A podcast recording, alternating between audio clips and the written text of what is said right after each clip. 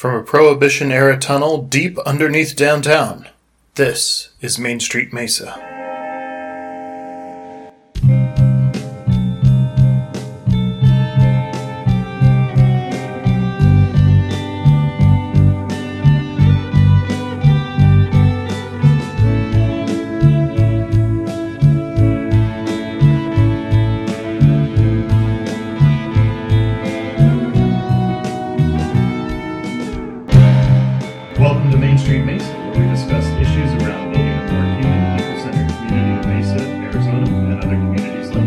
I'm Ryan Wozniak. I'm David Crumming. Thank you for joining us on our podcast adventures.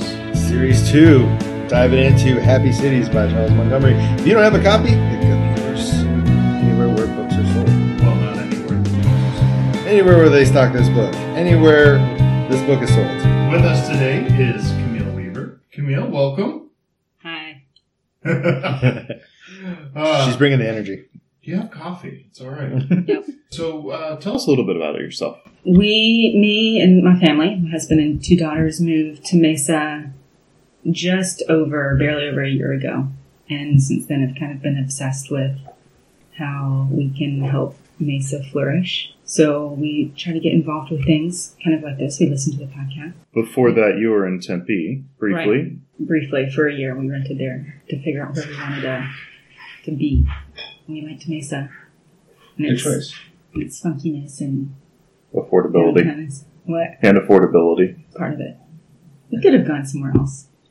It wasn't just that, Mm-hmm. but that was a nice perk. It is a nice perk. Well, thank you. Welcome. I wanted to start with news. Is there anything going on in Mesa that uh, wants to that you want to uh, chat about? Hmm.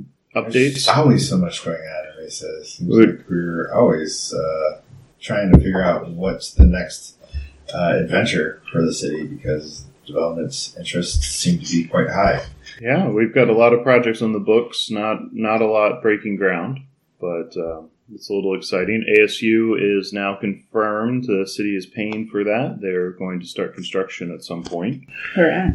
uh, downtown on City Plaza building where the parking is next to the Jimmy John's. Yeah, or behind it, next to it, something like that. There.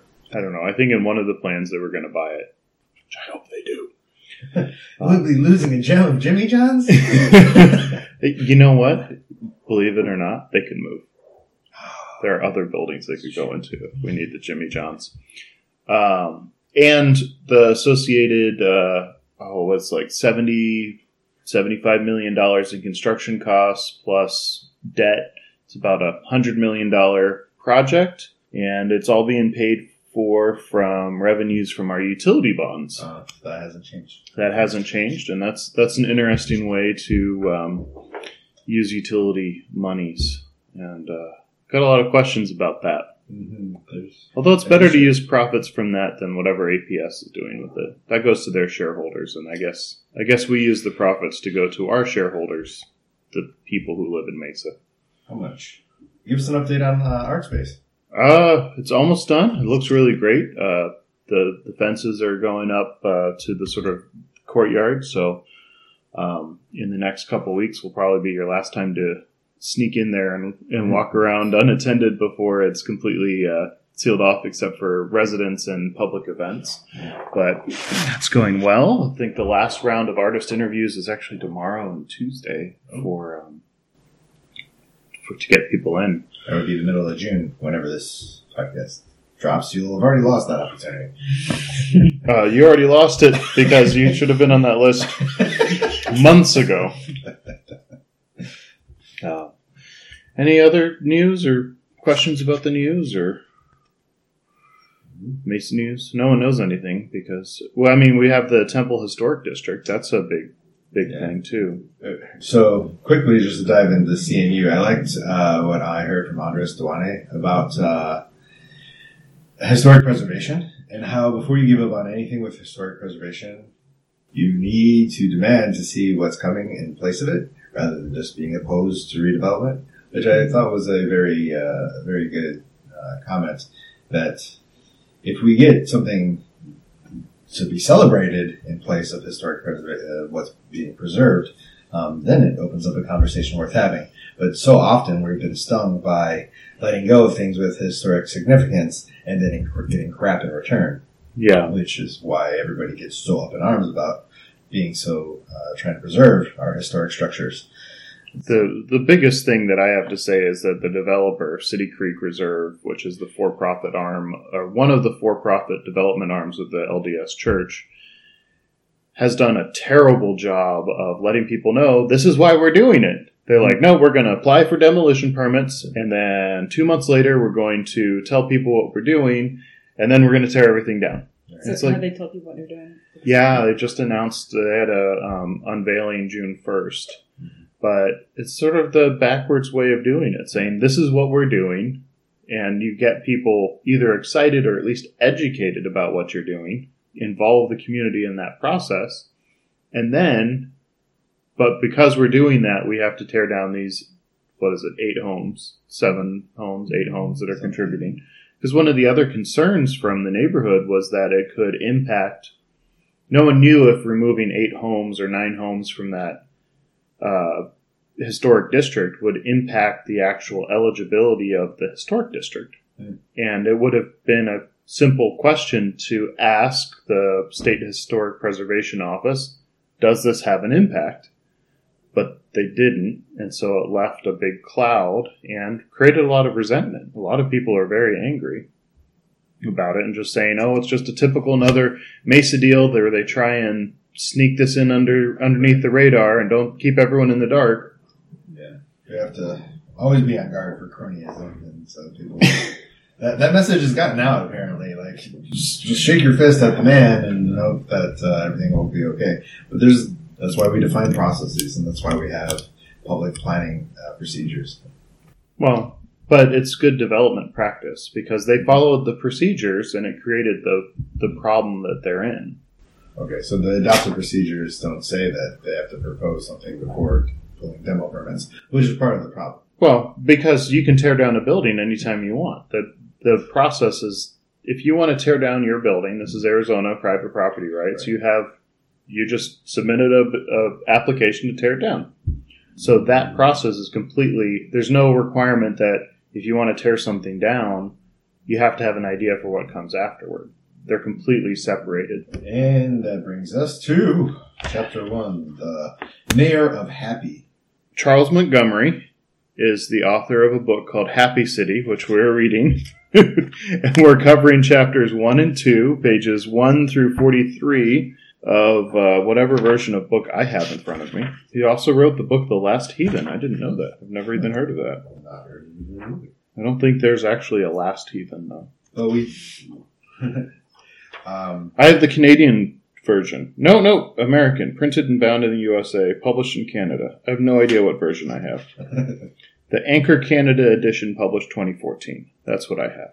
uh, I was, it was my understanding that your cover was the Canadian version, and my brighter primary color version is the American version, the U.S. version. I don't know. So you're implying the the dark, asphalt laden, depressing covers are more attractive to Canadians than the bright, shiny But it has a nice bike lane on it. So It, it is a nice bike lane. And look at that minimal amount of green that it takes to. say this is prioritized. no, that is the bike lane. That is the bike lane. All right.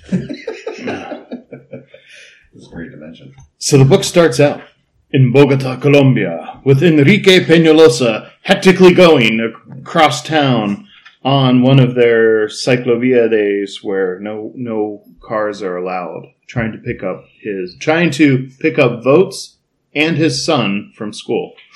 Seeing that you're a deacon of Mesa urbanism, you uh, should be granted the privilege of giving sainthood to people. So, I don't know. I think we need to have a papal conclave before to do that. That's a it's a serious uh, endeavor.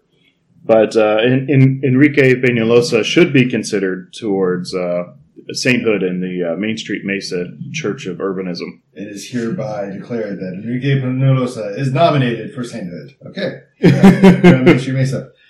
So we're, we're collecting saints. We have Saint Jane and we have Saint Enrique. So, um, We do knight, knighthood. oh, Very military though. But I guess there's a thin line between Catholic Church and militarism. or at least historically. Fair enough. They're less on the Crusades and the Knights of Templar and such. So There's a lot of talk about uh, giving people opportunity that is unveiled by getting around by people power, being bikes or even transit. They did transit pretty well there too. What was your thoughts on uh, giving people the freedom of letting go of a car? Did anything strike you? Well, just reading it was a relief to me because this is how my family tries to live anyway. So to see other people trying to push it forward was like, yes, it can happen. Um, and it just makes a lot of sense. It just seems logical Mhm. that people would want to live like this. I guess. well, yeah, but why? It seems logical, but we're not doing it. Yeah. Well, what Ryan was mentioning earlier is that it's it would be risky for people.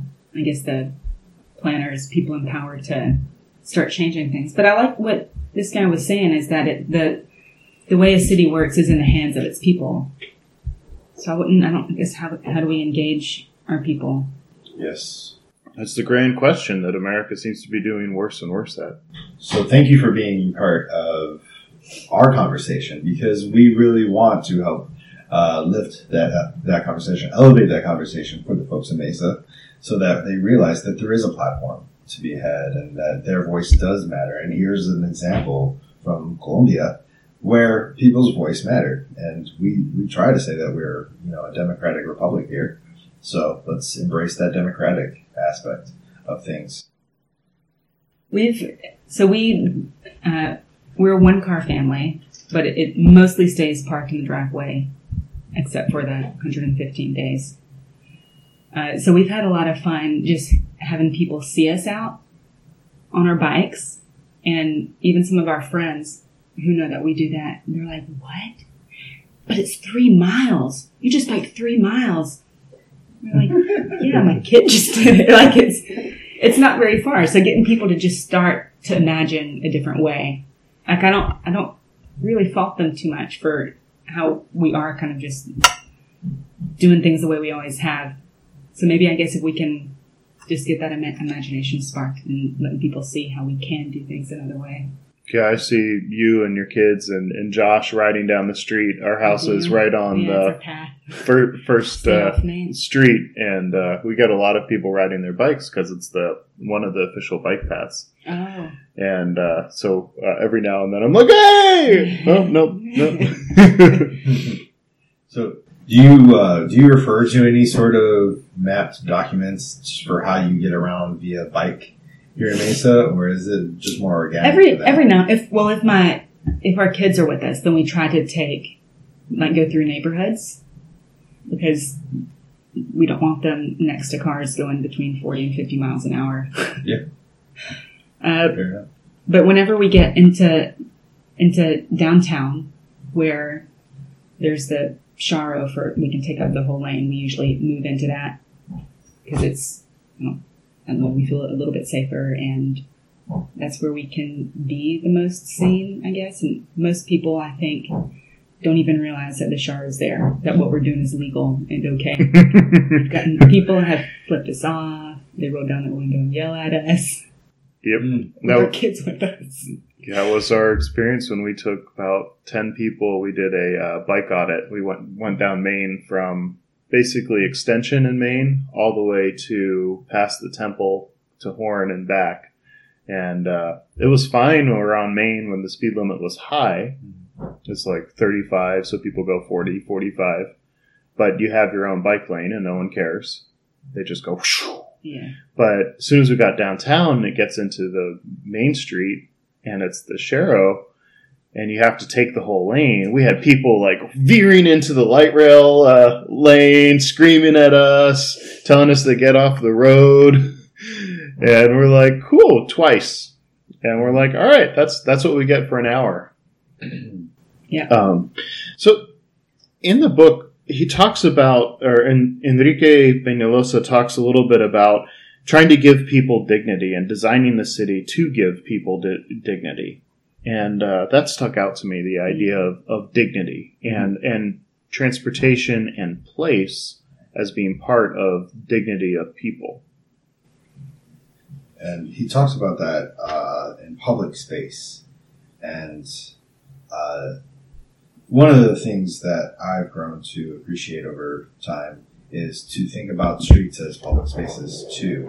Like, it, everybody kind of recognizes that a, a park is a public space, or that a plaza is a public space, or even that your city hall is a public space.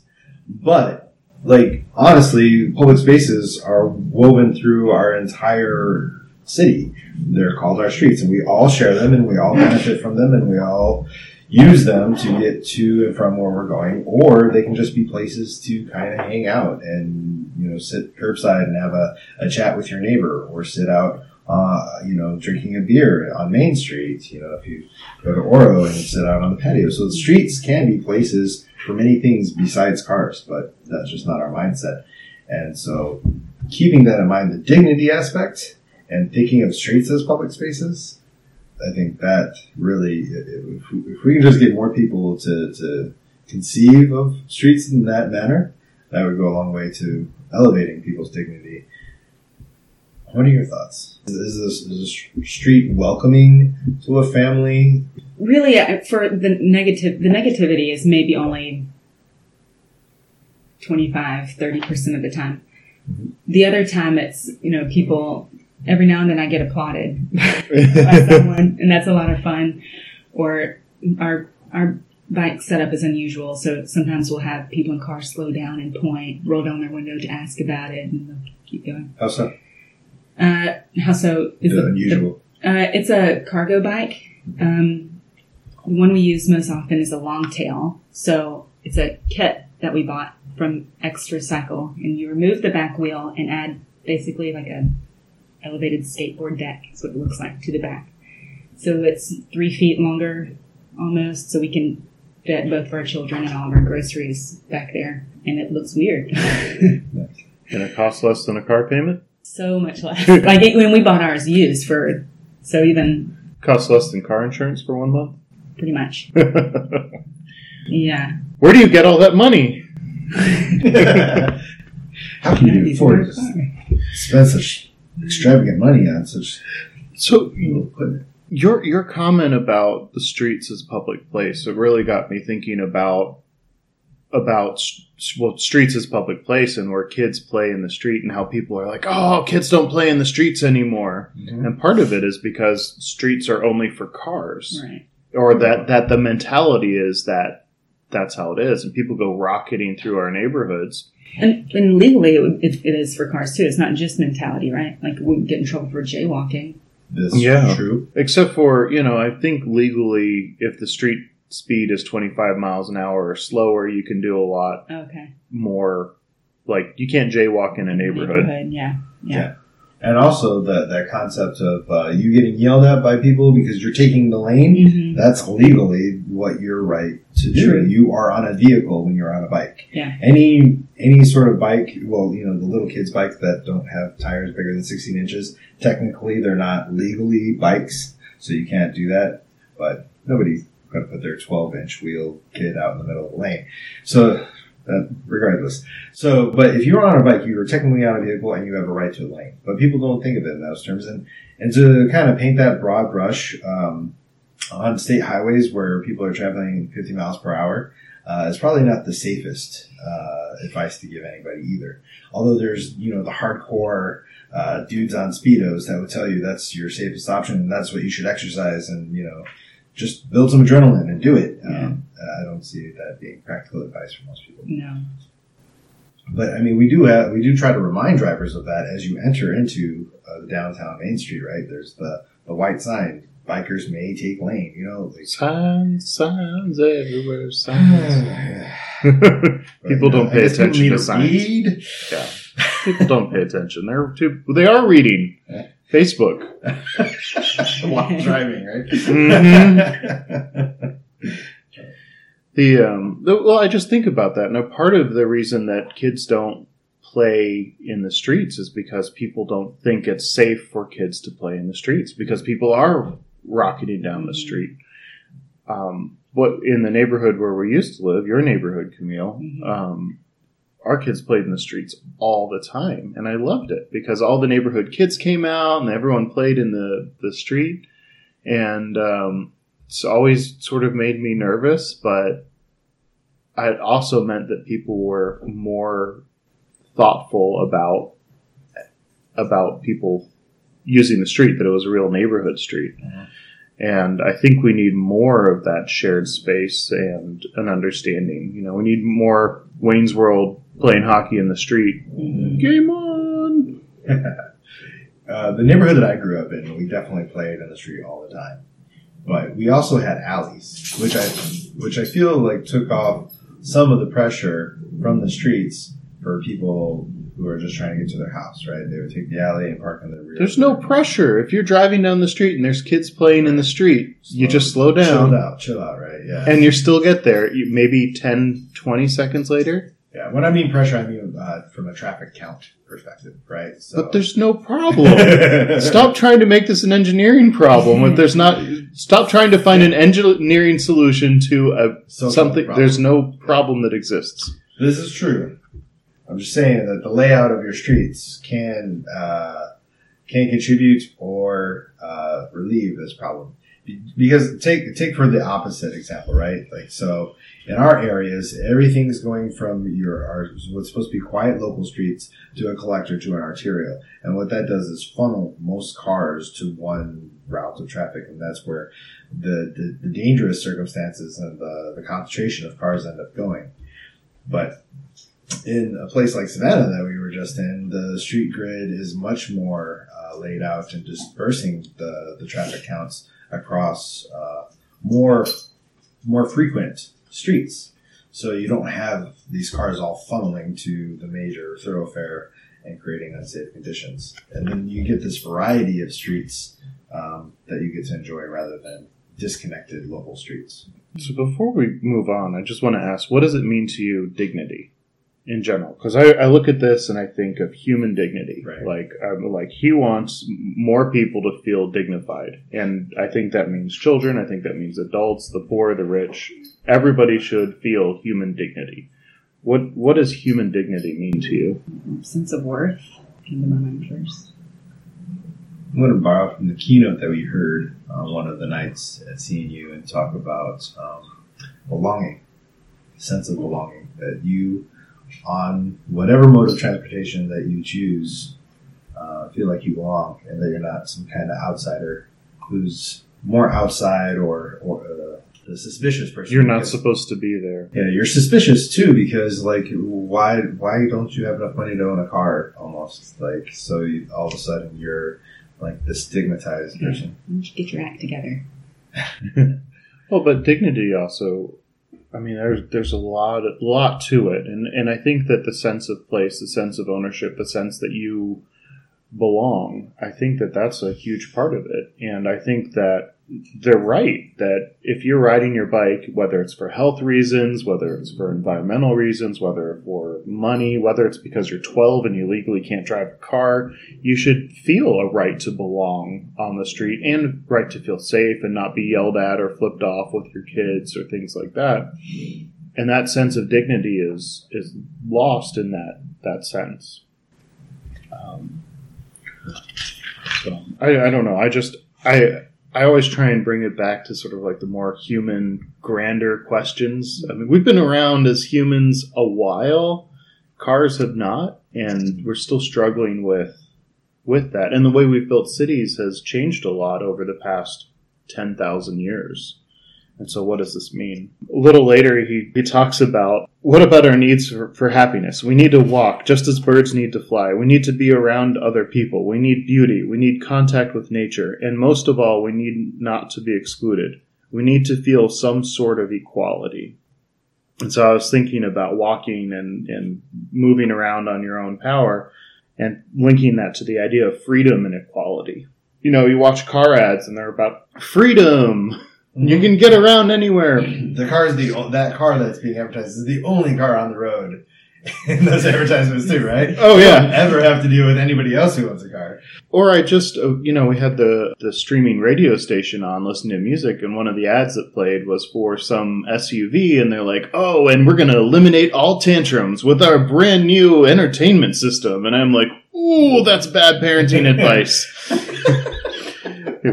Kids, no tantrums if you have TV. Come on, mom and dad. It's happening anyway. You do the pass back phone. Here, have the phone, have the phone. or the phablet. technological solutions to non problems. Like tantrums are part of life, they're part of having kids, but it's not a solution to hand them a Right. screen. But we're stuck in cars all the time that, Mm. you know, if you have to drive 30 minutes to take your kids to soccer, to grandma's, whatever, you're pulling uh, out some of the normal solutions that you would have. Like if you had a tantrum at home, I don't think you would well, some people will just be like, all right, put it, we'll put on the TV. Here's your tablet. Here's whatever. But that's not a long term solution. So Camille, when you're biking with your kids versus driving with your kids, where are they most entertained? Wa- they're watching everything happening. Sometimes they pretend they're flying. Or Right, I'll play music and we'll sing On a bike. on a bike. Yeah. Yeah. So yeah, so they're the wind's in their hair. They get to actually experience the space around them. They're not isolated in some car. Like, Right. where's the music? All, all of their senses are engaged, but Uh-huh. that's not happening in a car. Right. I feel so guilty sometimes on uh, car rides with my four year old. I can I can tell he's bored. You know, like put on the the red song. You know, like on, Yeah. on the CD R E D red. You're like, oh god, this is so torturous. But it's like it's the one thing that will entertain him in this boring car ride. We've got Dixie Chicks on repeat right now. yeah, it's it's so bad, but you know, it's it's but uh, I never get that uh, when I have him in trailer on, on a bike. You know, he's Yeah. just experiencing the ride It's and fun. just enjoying it. It's yeah, fun. dignity to families. Get us out of our cars. Dang it. well, and happiness and freedom. And e- I love the idea of equality and freedom because I think that those are American ideals that we sometimes pervert. I was going to say that sometimes I feel guilty putting my kids on our bike too, because a lot of the trips that we make, it's just not set up for someone on a bike to do it. So we're having, we're like smelling exhaust and we're having to wait at these awful crosswalks where you wait forever and there's no shade and they're sweating and they're hot and they're thirsty. Well, and if you're in your car, you'll just have the air conditioning on full blast and you wouldn't have to deal with the environment we've created. Mhm. Insulated pods. But so many people don't have that choice, you know, coming back to dignity. Well, I think about Alma School in Main all the time. And mm-hmm. just whether I'm walking to the light rail station there, or I'm at the Fry's, or I'm driving past there, and the sheer number of people that are moving from the light rail to walk home, light, light rail to the bus, vice versa. And I just look at that, and I'm, and then I think about I was I was walking to work from our house, or walking to the light rail to go to work. And I was just sitting there, and it was I wasn't super hot, but you know like 100, 105, and it was it was miserable waiting for the light to turn. And I'm like, we don't think about this because the AC's on full blast Mhm. usually. And that Fry's is my uh, go-to shopping uh, grocer. And there's so many times where I see the miserable walk that people have to take across that sea of asphalt that's Yeah, unshaded awful. and everything. There's been more than one time where I've felt in the back of my mind like somebody just needs to come here at night and like give these people some dignity and just like carve in a nice shaded walking path for them. Just ship in some you know box trees or, or some shade structures just give them this dig, this dignified walk because right now they're just look so tormented. Tactical urbanism. Mm-hmm. So we talk a little bit more here about the increasing privatization of public space. And this goes back to your comment about how public spaces and resources are largely being privatized, cars and um, mobile vendors taking over plazas and sidewalks, people fencing in or walling um, other areas. And this is talking about more specifically, I think, actions in Bogota that are probably illegal, but in our community and our culture, we're doing that more and more through laws of exclusion. Like we are privatizing public space, mm-hmm. let, telling people, "Oh, you can't be here after these hours." Well, it's easier to let the the private entities be the bad guys and usher off the, the undesirables, right? Like, so if it's privately owned and privately managed and privately secured, then it's just, a well, you know. No, it's not a public space. They can kick you out whenever they want. Right. I No shoes, no shirt, no service. But if it's a public park, if it's a sidewalk, you can't do that. The thing that blew my mind was the very first Dia Sin Carro was that no one died in traffic. Mm-hmm. And hospital admissions fell by a third. I was just thinking about we're having this big conversation in the valley too about like you know city of phoenix with a complete streets program and you know that's five six years of trying to get that passed and city council is and city staff have basically been trying to banish that group. They've been done with their work for more than a year mm-hmm. and we're making headlines for being the most unsafe for pedestrian community. Where someone's dying at least a couple times a week on our streets in the valley and the idea that we can go through a day or a week without someone being killed by a car. Hmm. So talk about dignity I want to hear the other side's point of view because for the most part, it just seems that uh, they fold. Like, here's a complete streets policy, guys. Let's implement it, and they're just like, maybe it's not the right time. But the, like, where's the just the honest feedback, the hesitation? i hear it all the time you know there's a guy that killed that pedestrian and they're like do you have any remorse and he's like no it just happens and. And that seems to be the attitude that someone dies on our streets and it, it just happens you know it's just the cost They of should have used a crosswalk. Yeah, or or you know they were in the crosswalk. Oh, it just happens. You know, it hap- It does happen, um, but it's not okay that people die. especially at the rate at which people are dying compared to our national average, which we seem to be doubling. yeah, we're we're number one. We doubled out. Uh, it's not okay. I'm, I'm not a big fan of oh acceptable losses. Those are acceptable losses in our streets.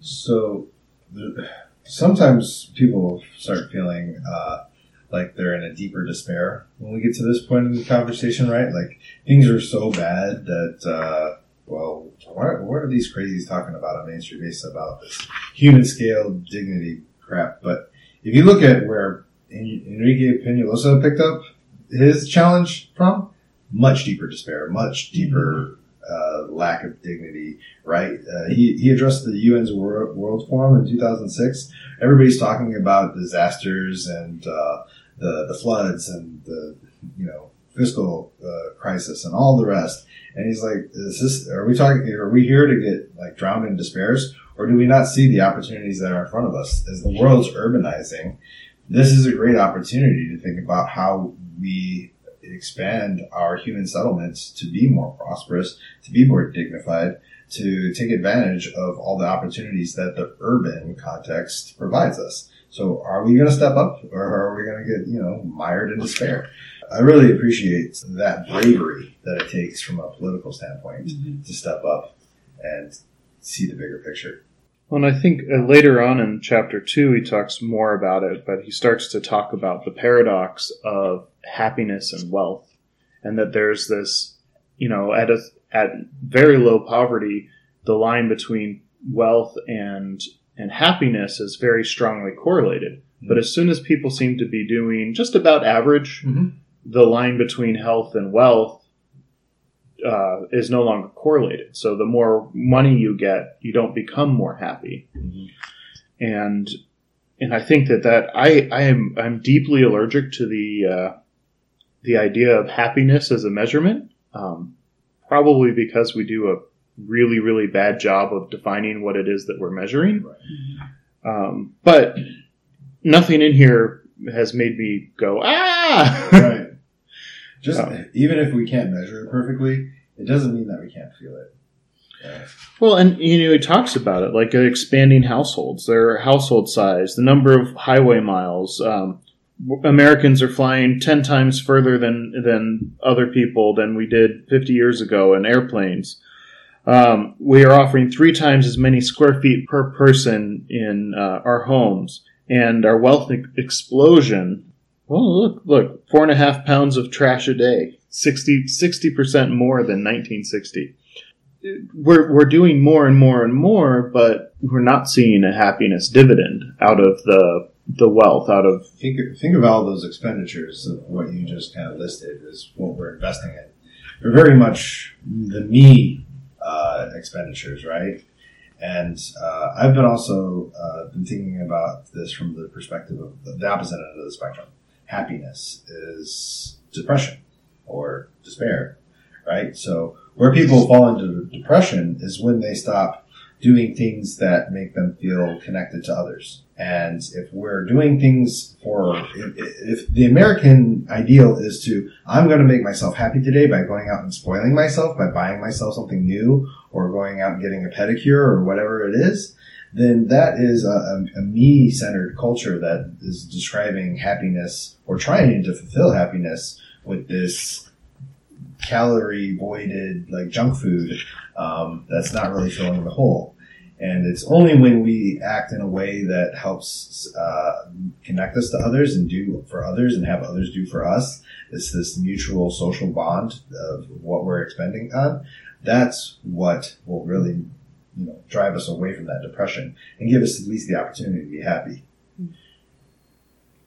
So he talks about material versus emotional wealth.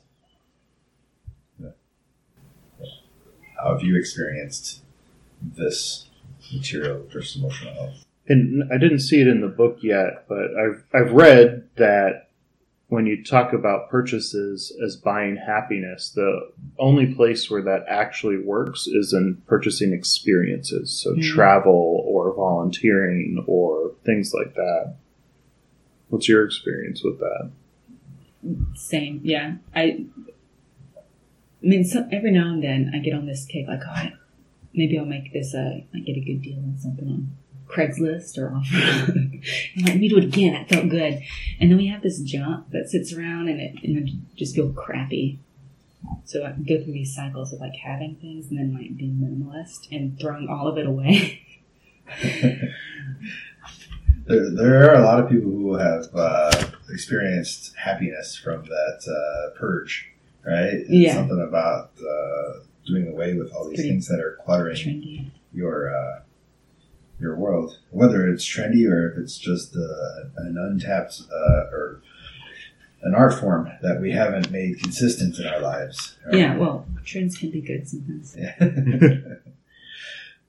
The other part that it was mentioned a couple times, Enrique Peñalosa was talking about. Can you imagine if we designed the entire city for children? And um, it's a Brent, Brent Toderian says that children are the indicator species of a successful city. And that's just it feels right. What what what is a city designed for children? How do you live in it that as an adult? What do you mean? If it was designed for a city, how do we live in it? What Yo, it if, look if, like? if if Mesa was designed more for kids, if it was a, a more kid centric community, what what would it feature? I see a lot more art, colors, like tactile things to touch and climb. Like the ter- it, it's not so um, monotonous. The terrain is changing, and it's an exploration. It's not just getting from point A to point B, but it would be an exploration along the way. You don't have to nag your kids to look both ways for crossing anything. Safe. Yeah, Could they do it on their own? Could they be more independent? yeah. Maybe not your three year old. Not the three year old. My five year old could do it. If it was safe, she could do it. There's a term, I'm not even going to define it. I just want to ask you if it means anything. Messy cities. You, you talk about monotony, and I think there's this term that I've recently learned about messy cities that uh, is the opposite. What is that? You, messy for for whom like the a tourist coming in and can't doesn't understand how a city's laid out i can see how that would feel messy but for someone who knows the city it sounds like life-giving yeah. So, like, there's, Life giving. I'm, yeah I'm a pretty messy uh, person at work. Like my desk is cluttered, but I know my clutter. Like Right. nobody else knows my clutter. I, like this stack means something to me. That stack means something to me. Like um, so. But in messy in a city, I see it as uh, far less engineered, where we're trying to lay out neighborhoods with Mhm. very specific uh, lot sizes and specific house sizes and specific roads. That like it's allowed to be a little disorderly but what that does is it doesn't allow anybody to travel through your city very quickly Mhm. because there's a little bit of unexpected that you always have to be on the alert for. Mhm. And so whether that be uh, a unique traffic calming device that's at an intersection, like Tempe's deploying or what have you. It's just it doesn't feel like it's clean and, and crisp lines. You know, there's this funky uh, windmill that might be in the middle of it or whatever. It just makes people pause a little. It's, Mhm. So what if weeds are growing around it? You know, it's like it just feels more like organic. Yeah, not sterile. Well, and there's a big question too. It's like Mesa was designed not Mesa was not originally designed to move traffic quickly, but by the time we hit our growth spurt in the 60s and 70s, we had shifted 100% to how do we how do we move the traffic as quick as possible to get to Phoenix for work and back to go to home. If we slow that traffic down, but we don't have the jobs here to support because it's not a big deal if, if your commute is 30 minutes no matter what. If it's 30 minutes walking that's probably a better commute than 30 minutes in a car. It's just the distance has changed. But you still need to find that job. You still need to be able to go to a place of work or a place of recreation or worship or whatever in a meaningful way. There's all these uh, chicken and egg questions with how to get there. Like, if you're solving for the 30 minute commute by car to be easy, then uh, you're probably cutting back a lot of the opportunities for the 30 minute walk to be interesting, right? If you're going to have the geography of how the city's laid out function for the car, that's challenging for how you lay out the geography for the function of the pedestrian or the function of a bicyclist. I think that a bicyclist is a lot easier to transition to from Mhm. our current culture because you can get three times or four times the distance in the same amount of time on a bike than you can uh, walking. But uh, so that's a transition from the, the long distances that we can get by car to bike, and then if we can get the biking, then we may be able to get the pedestrian thing. Um, but these geographies look a lot differently, and how close people live, how dense people live, and how um, you, you need a certain number of households to support the, the jobs and to support the, the stores and support the, the institutions, right?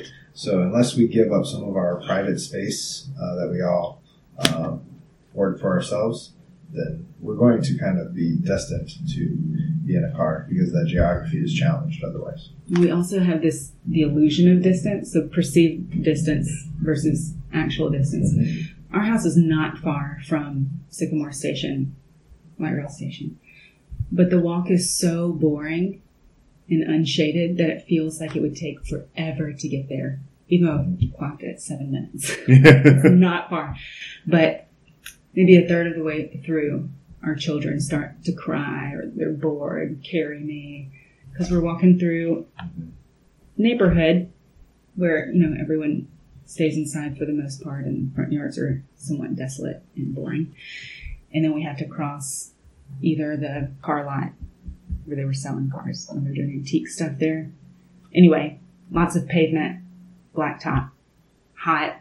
We got get the hot scorching wind coming off of it and coming off the street so it feels like it takes forever to get there and we hate the walk so we just don't do it hmm Have you ever tried to do the cargo bike to a light rail? yeah How does that work? Uh, fine. Usually, well, I try not to do it whenever I know that there are going to be um, A lot rush people. hour. Yeah, but usually people are really accommodating and even helpful. Like if it's crowded, they'll make sure folks are moving out of the way.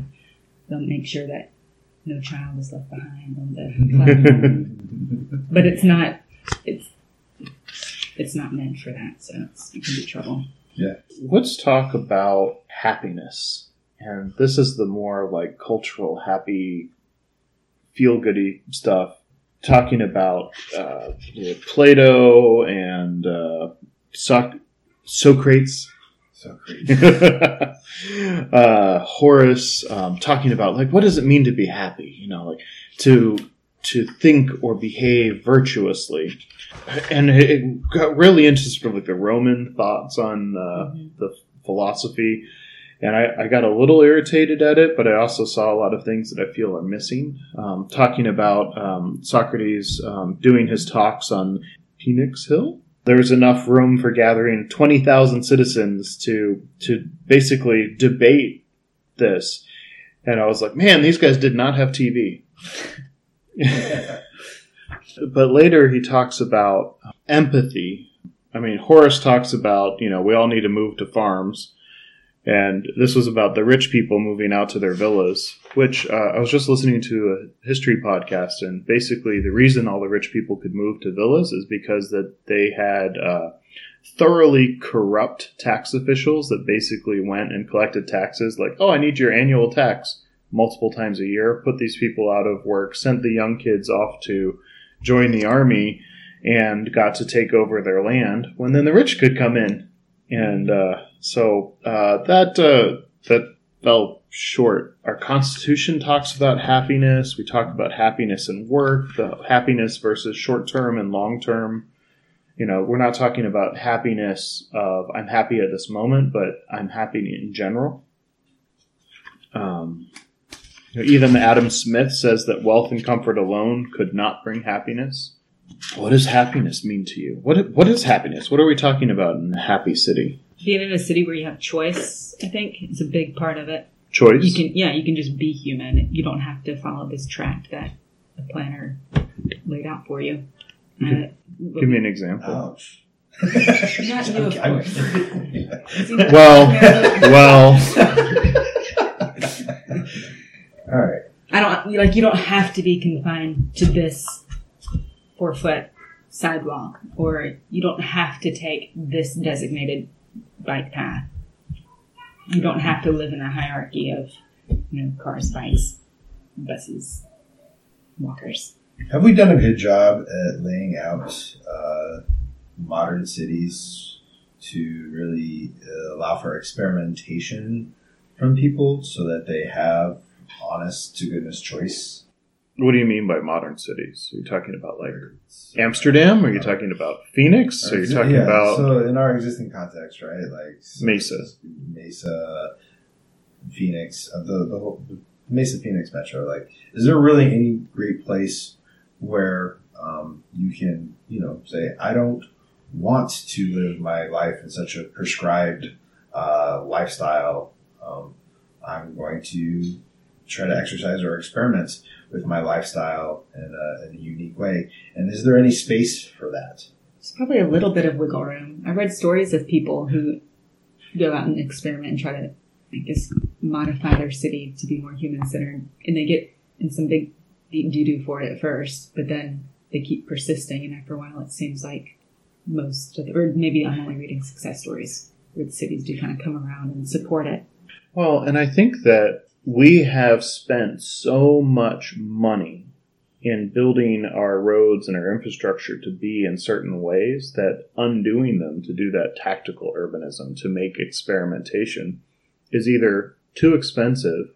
Well, and where does that money come from? Because we've pretty much eliminated top down planning at all. So there's no like, hey, let's try this. It's like, no, we, we can't try anything because we could be wrong. It's the it's the opposite of what it, it's sort of uh, it's the response that planning took from the Jane Jacobs criticism that they're too top down and they're not talking and they're not thinking about people, Mhm. but so much to the work that it's inaction. Planners don't do anything or haven't done anything for a long time. That's been taken over by engineers and and private development that just says this is the way it is. Yeah. And they've now taken over the top down planning. They say this is the way it must go, because our pro forma says so, and we can make money doing this. or that's the way the stand. That's that we built the street to standard. Yes. It's a fifty foot right of way in a neighborhood. Why? Well, because that's what the standard says.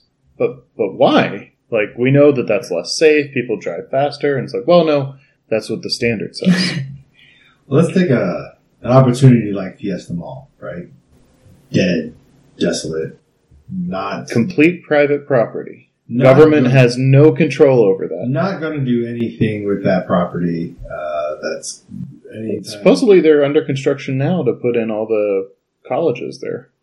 so it's going to be the expansion of FCC. No, no, it's all private colleges like Collins colleges and all the all the private stuff.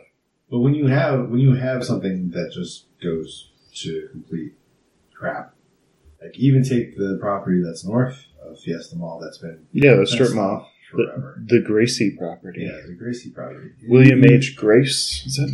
Yeah. If if we had systems and uh, that allowed for you know nobody's going to uh, hate on this eyesore being a potential space for experimentation. Like that seems to me to be an opportunity to where you're not going to get a whole lot of opposition from the neighborhood because anything is better than that. But the property owner doesn't want it. But could we? Is there not a a, a way Who's think, who's to think outside. The, the city, the the people, uh, the CDCs, the uh, entities that uh, could be formulated to um, create some kind of co-housing or eminent domain or whatever it is. Like there, there Can't use there's the risk. word.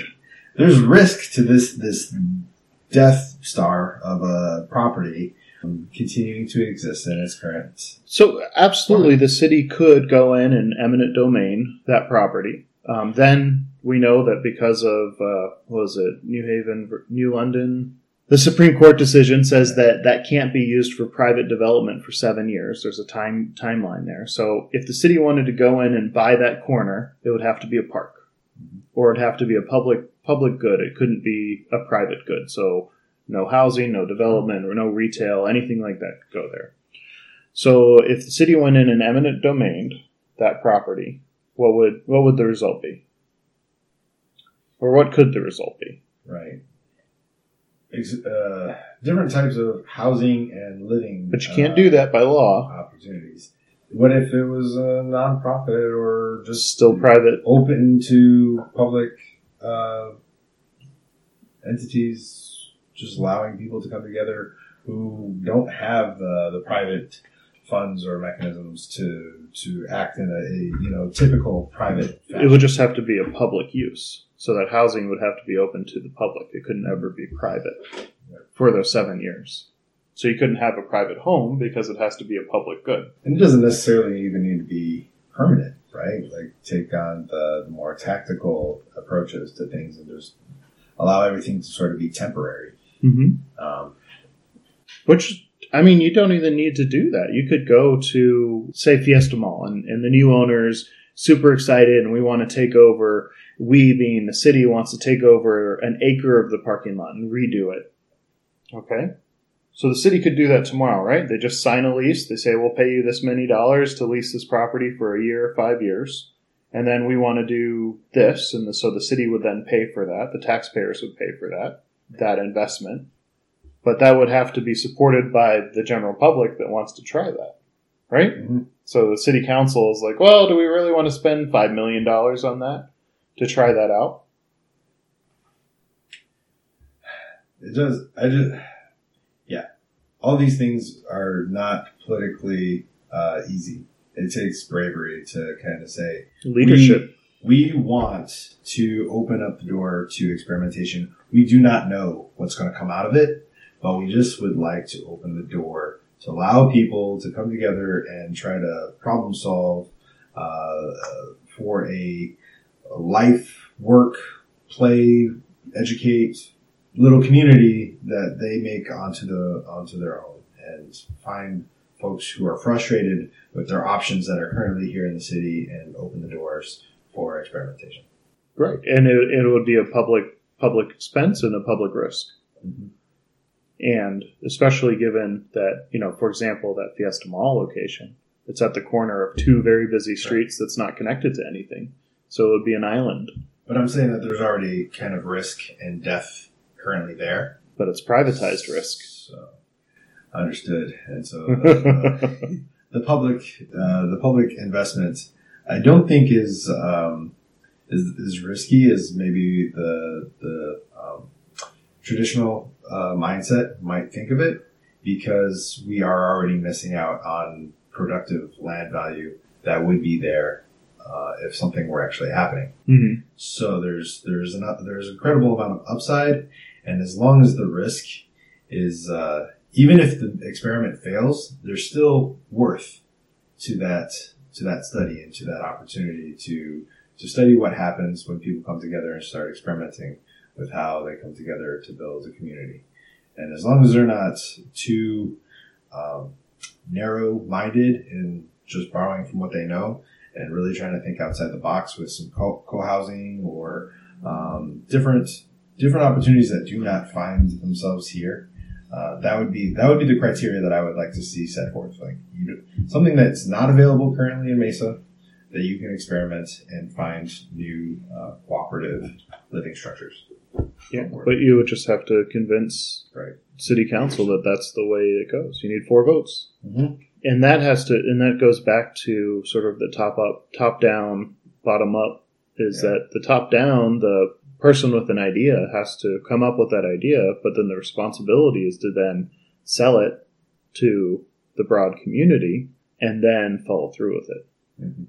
And I don't think that exists in the community right now. It would be an experiment of happiness. or or finding money for it. The biggest thing is where do you find if you want to do a co-housing development? All right, you're talking about two hundred thousand dollars a unit, and you want to do let's do mm, smallest co-housing development I've seen is about twenty units. All right, plus land costs, plus infrastructure costs. That's those are all sunk, and it fails after five years. Not that I think it would, because Arizona has great examples of very successful and expensive and exclusive co housing developments, but it's just finding the initial capital and convincing someone that that capital is worthwhile and the risk is mitigated. And I would allow for the those kind of upfront capital uh, costs are largely associated with um, doing things in a permanent fashion and doing things to code. And if you kind of are, are open to experimenting and only thinking of this thing as a temporary thing, then you could probably get away with like water tanks and other things that might be uh, ways to reduce um, some of those Those costs. costs. So it would take some outside the box thinking. Yeah. But uh, there's got to be a way to do it. I mean, it happens across the world, but they end up being slum conditions. Yeah. And so, how do you do that in a way that, that builds dignity and worth? All right. Well, that was a nice little tangent from. Uh, So I, I, I want to go back and talk about happiness and what is happiness. Um, so Aristotle, I found the quote, or at least this is Carol Ryff's summation of Aristotle's thought on what happiness is. It's about getting up every day and working very hard toward goals that make your life meaningful, sometimes in ways that are not at all conducive to short-term contentment. short-term contentment. So we're talking about eudaimonia, Mm-hmm. or however we pronounce that. I'm sure I'm doing it wrong. The same same thing which you're talking about. She she created her checklist of what happiness is. Self-acceptance or how well you know and regard yourself. Environmental mastery, your ability to navigate and thrive in the world. Positive relations with others, personal growth throughout life, sense of meaning and purpose, feelings of autonomy and independence. How autonomous are we? Camille, how do you respond to that list? I, I resonate with it through experience and finding happiness through these things. I feel like the feelings of autonomy and independence, there's a fine balance there, right? Because we're, we are, we just are interdependent on each other. So I think that one is more, um, depends on how you want to define it, I guess, and how far you want to take it. Because that being very autonomous and independent can also bring a lot of unhappiness.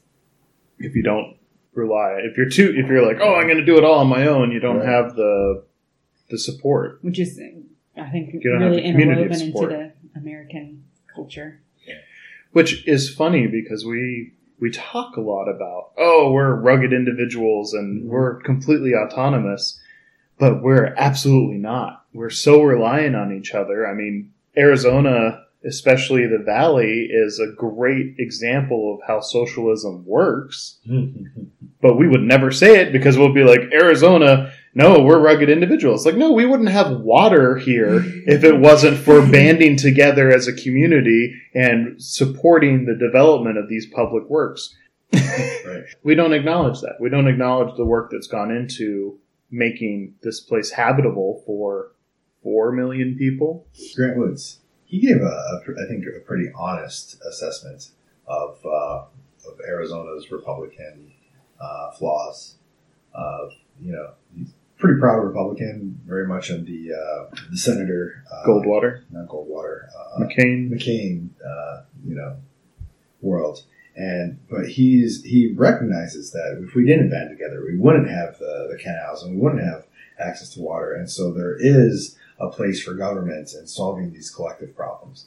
And he he was kind of rallying against some of the naivete that he sees coming from uh, today's rugged libertarianist uh, mindset Republicans, and he kind of breaks away from them, and he and he challenges that naivete of like there are collective problems that require collective action.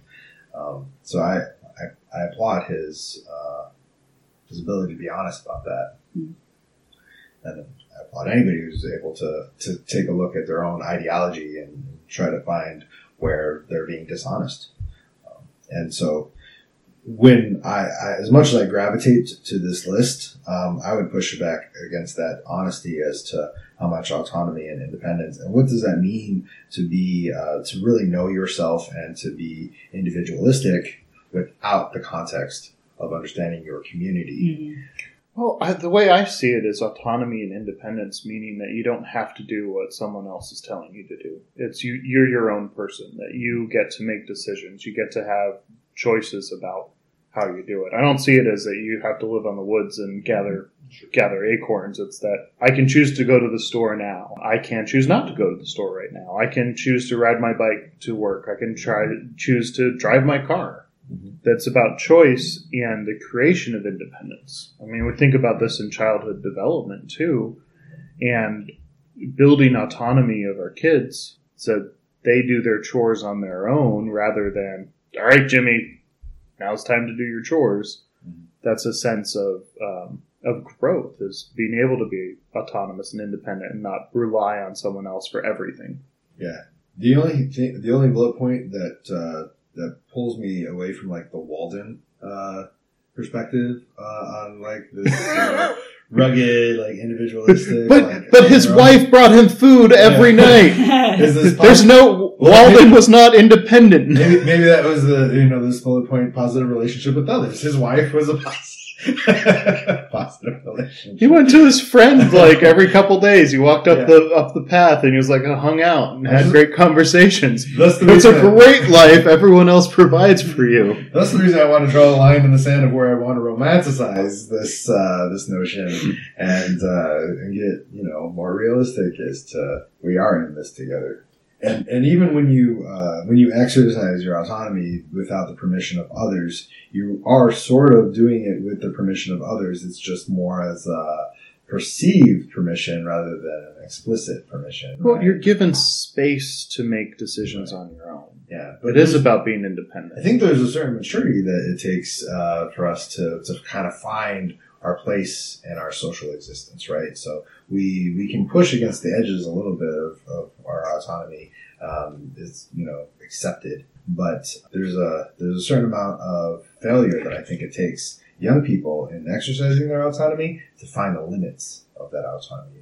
Follow like where I'm going is that in I think the modern con- or today's context of parenting is we try to solve our children's problems before they have it, or or keep them from from making pro- uh, making failing It's an engineering model. making mistakes. And you don't you don't get to this understanding of self acceptance and personal growth and feelings of autonomy and independence in this sheltered, uh, caravan, uh, mommy's taking soccer mom uh, world that we live in. So there's just so much to be built into the framework of parenthood and our kids uh, to even get us uh, to a mature version of this idea of eudem- eudaimonia. How do you look at happiness and re- reflection to this list? So the other thing that I thought, uh, I don't, I don't know.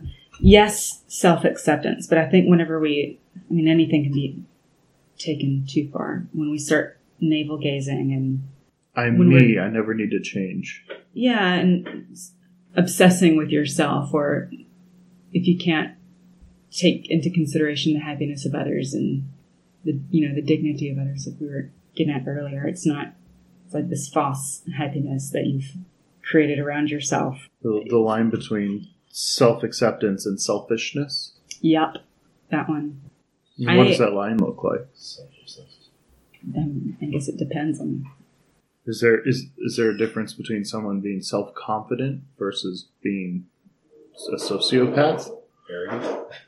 the arrogance. And if you're not if you're not listening to, I think one of one telltale sign is if you're not a listener, then you're you're absorbed with yourself. So there would be one. You talking about Ryan and me? Huh? What's that? We just we just talk a lot. And what about environmental mastery? I saw a lot of. I, I went a bunch of different ways with that in my head. I like that one. Might be one of my favorites in this list, actually. So understanding where you are. There's a maybe it's Wendell Berry who said this. Can't remember. But if you don't know where you are, you don't know who you are. So our connection to our place is massive. And even yeah, and even just knowing who we are and our our narratives and I think where we live is a great example. We have so many people who who move here because they like the winters, but then they still try to stick to their Midwestern cultures and do nothing but complain about how hot it is in the summer. But if you slow down and take a moment to learn the narrative of this place and adapt to it, trying to force it to adapt to your own lifestyle, you can find quite a bit of comfort and happiness just in that. Give us one example of how you've adapted. I think adjusting expectations would be the first step. So for us, when we moved here, it would be totally unfair if we tried to keep the same expectations that we had in the Pacific Northwest in Bellingham, Washington, where we would spend most of our time in each other's homes sipping coffee and cocoa. It's not the same here. It's, we, um, We can do that like four days a week, or if we or four days a year, or if we turn the air conditioning down low enough. Right. She says that with a co- cup of coffee in front of her. I'm just thinking, I really like doing that still. so in the fall, right? I'm, I'm not going to expect to come out here in September and October and to see different colored trees. Mhm. That's unfair, and then start feeling Look at that homesick spring. and wishing, yeah. So Palo just a- adapting those the flowers. expectations. I think that that's that's the, that's the biggest thing. Change your expectations. Don't expect one place to be another. It's just not. And I took I took a lot of uh, interest in the word navigate because I thought about that both as in place and saying like understanding how to get from A to B, or if that means like being able to use the bus system or being able to um, talk to someone to be able to get somewhere, like try and check out a book. Yeah. Like it takes knowledge. So I, I thought about that as both like a social navigate and a physical navigate. Mhm. I love your comment though about the environment too. Is just we are in a place and it does have a climate. It does have a flora and fauna. It does have things that make it unique. You know, it's about allowing the desert, allowing us to live in the desert, making the our community look like we live in the desert. hmm Makes it easier to live here. Positive relations with others, that's trash. That's un-American, and that's not where we are in life right now. Everything's a competition. Uh, nobody's ever had a better podcast than us. But everyone's a winner too. Yeah, right. Everybody's a winner. Here's your star. Well, I didn't say everybody else's podcasts are trash. I'm just saying nobody's had one better than ours. So everybody could be equal on par to ours, but nobody better. No, they're all trash. so, but I mean, this, I think about what you just said, though, is like positive relation with others. That's about social growth. That's about building a community. That's about having a network of friends. Um, somewhere else in here, it talked about friendship So as being family, friends, community, as being core components of happiness. And you talked about coffee and cocoa with friends. And was it uh, really about coffee and cocoa? Sometimes. Sometimes. But the intersection between self acceptance and positive relationship with others and, and personal growth, that intersection to me is uh, t- uh, something that I can tell a lot from others. And whether or not they're willing to uh, link up with you and, and support you because they they see an opportunity into seeing you grow into a, a, a- foster uh, the growth in you to be the best version of you, or they're just too much in competition with you to see an uh, to see any uh, upside to seeing you flourish as you. Like I can see that in, in people that I interact with, and it's something that I have learned to gravitate more towards uh, trying to be the better version of that, um, and, and try to see where I see where people are taking up uh, a challenge, and like, dang, that would be great to see that come through. Um, and rather th- than thinking I need to do something similar and go off and leave them uh, high and dry and trying to do it on their own, I want to join up with them and say, all right, how can I help you do that? Like you be the best version of you. And I see David doing that so much more than I ever could imagine doing that. Because I Keeping always, you down. I always see you uh, jumping on uh, on board with people who are doing good things and helping them realize the better version of the, their project or the better version of whatever they're trying to get accomplished. One of the things that uh, really resonated with me, someone mentioned it a long time ago, was that the entire com- idea behind a city is that we're in together as people working towards a common goal. That we live together because we want to rely on each other. If we didn't want to live together and rely on each other, we'd be out living in a cave or in our cabin in the woods with a typewriter and our manifestos.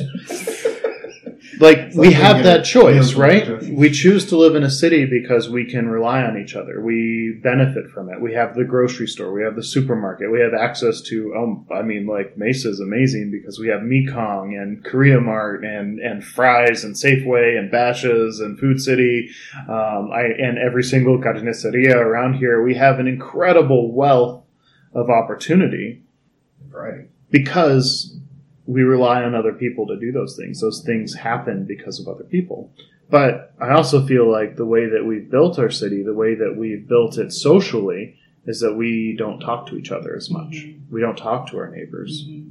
The the quote here is the city challenges us not just to live together, but to thrive together by understanding that our fate is a shared one. Yeah, and it's a, and we we created the cities. We're like magnets. We're bound together. It's in our nature. We like being with people, even though they annoy us.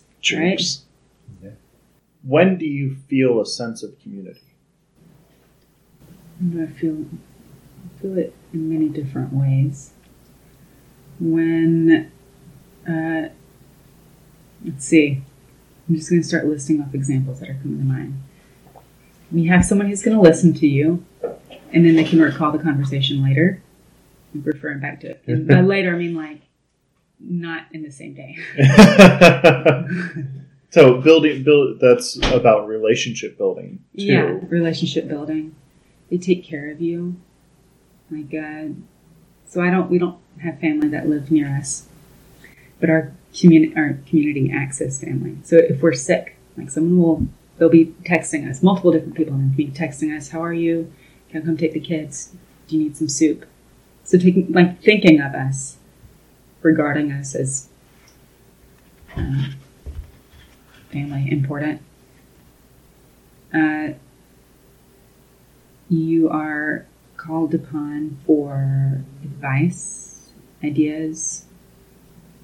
Like people want to listen to your ideas. Um, community safety, I think. Not Community is safety. yeah. And not just physical safety, like the ideal community. We have hiccups, right? Uh, so phys- physical safety, yeah, but also just like social safety to just be, just be, not perform. Um, I think the real test for community comes whenever there are disagreements and it's worked through instead of just going opposite ways.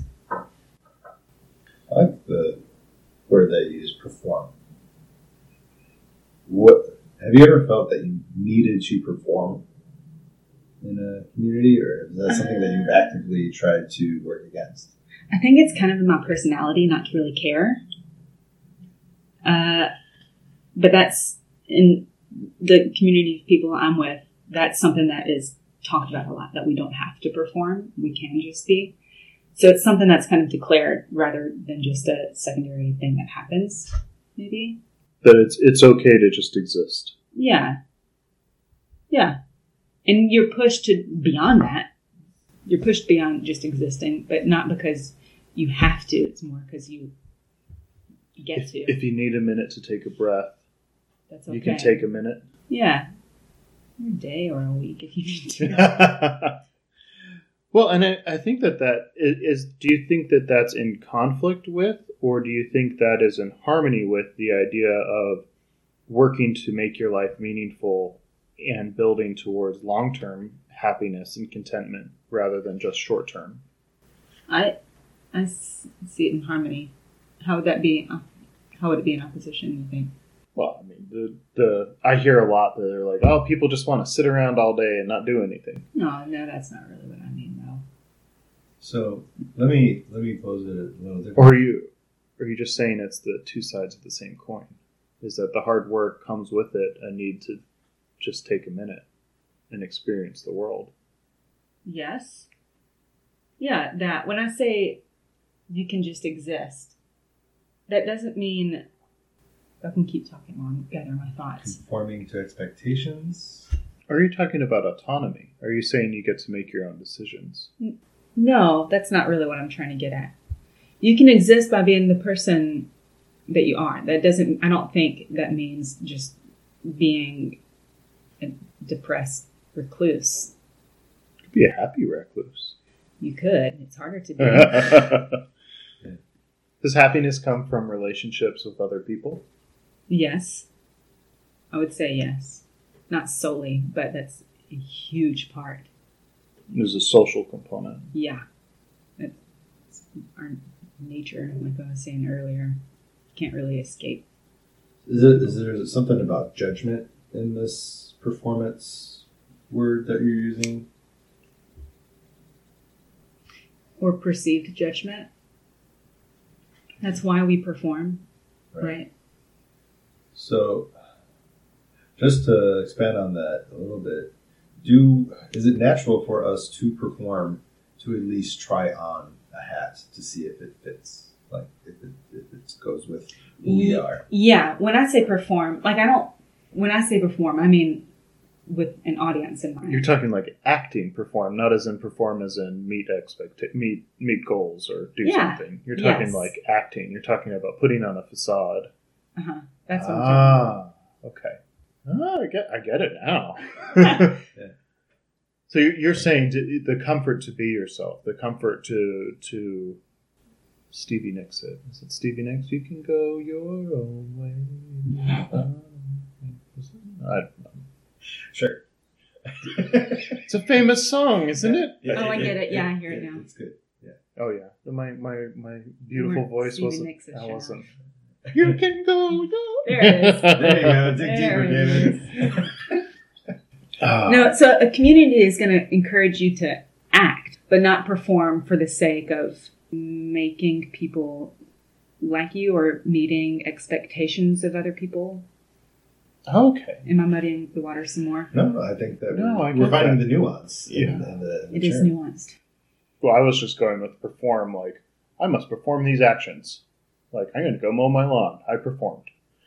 Yeah. but That's what you're talking about social was putting on an act and putting on a face, putting on a caricature. Yeah. That would be life sucking, I think. So when we when we are free to be ourselves and not perform, um, that is the community uh, opening up uh, to us and and accepting. Yeah, and I think when you're there, that's when you can actually perform in the way that you're talking about, David. When it feels safer to experiment and try things out, Step up.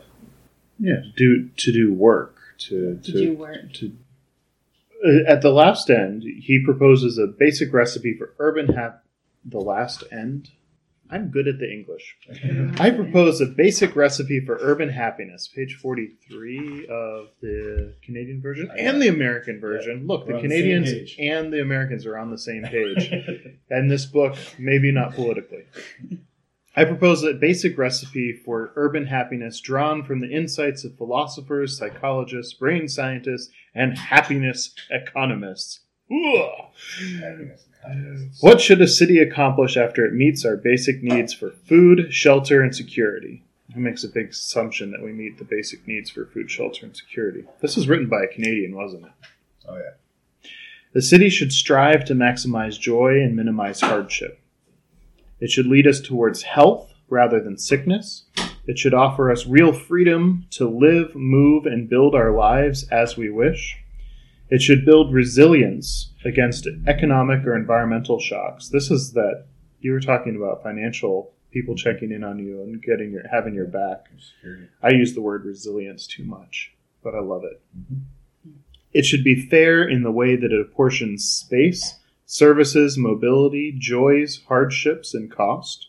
So life is not easy, but it should at least strive to be fair. Most of all, it should enable us to build and strengthen the bonds between friends, families, and stranger that give life meaning, bonds that represent the city's greatest achievement and opportunity. And the city acknowledges and celebrates our common fate that opens doors to empathy and cooperation and will help us tackle the challenges of this century. The century. Why, why limit ourselves to the century? Forever. Um, my lifespan is limited, so hopefully we pass this on, and I'm not going to be in the we section anymore. The kids will. Yeah, I guess, I guess whoever reads this will it'll always be this century. Yeah, that's right. it when Duck Dodgers is reading this in Yeah. the 20, 22nd and a half century. it is an evergreen statement. it is audacious to believe that the city might build happiness just by changing its shape. But it is foolish not to chase the thought, because around the world, and especially amid the sprawlscapes of modern North America, the evidence shows that cities do indeed design our lives. That's a good reading voice. I'm waiting. I'm waiting for you to talk Okay. about like So, the actions of that little marmot. It's like the marmot lives. it was foolish. Uh, you know, the, it was the judgmental foolishness, uh, you know, that I felt I was channeling. You know, he's judgmental. Like, why, who is he to judge our sprawlscapes of North, Amer- modern North America? These are obviously working so well for us. Uh, you don't read strong towns, do you? Our fiscal outlook is grim. so, I want I want to ask you, as somebody who's not a uh, somebody who uh, probably fell in love with the term sprawl or something as a professional passion. Uh, does the word sprawl uh, convey anything to you? Uh, sprawl is yucky to me.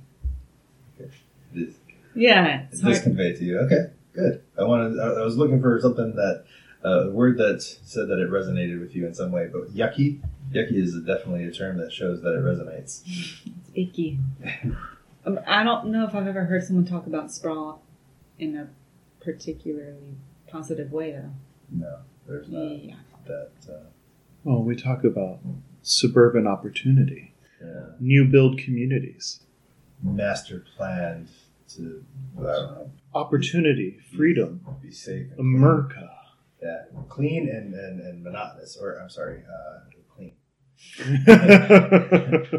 It's funny to me that the uh, the idea of having it all grid and zoned and everything laid out as an easy way for someone from the outside to come in and navigate. It seems kind of ironic that it's actually pretty disorienting. Yeah, especially when all the houses look the same. Yeah, Well, but we had an, an exchange student come live with us for a little bit from Indonesia, and months in, he asked me, "Is it a rule that you need to paint your house the certain color?" he thought it was like a like a law. Sand. Sand. We Sand. Paint, we paint our houses as different varieties of sand. it well, I mean, in a lot of communities, it is. Like HOA, yeah. It is Which because it's supposed to, I don't know, blend in with nature better. But are we really That concerned is- about that blending is- in with nature? what? That's that's the that's the excuse. Look at the desert. It is not beige. The desert is not beige. You can't look go out in Arizona and find beige out in the. I mean, you Well, can. I, if you go to the bottom of a wash, Well, the sandy bottom is very beige, but the community that's around it, the critters, the the foliage, the everything, it ain't beige. Well, that's why Sedona has the teal McDonald's arches because teal is so true. That's right. That's right. to the Sedona landscape. Camille, you you've actually finished this book. Looking at this list of, of happiness, the basic recipe for urban happiness, and what what are your final thoughts on this? As ending us for chapter two. Why aren't people? It's it's simple. It is very simple to just go do it. start acting like act act like you live in a city that you want it to be is I guess what we're trying to do is the start, right? Some sort of radical thought, like be the change you want to see in the world. Something like that. That's good. You should bumper sticker. I we should put a quote on that or something. It's like Michael Jackson in there, right? Man in the mirror. Go. Sing it. You're our karaoke. I- I wasn't a big- Only Stevie Nicks.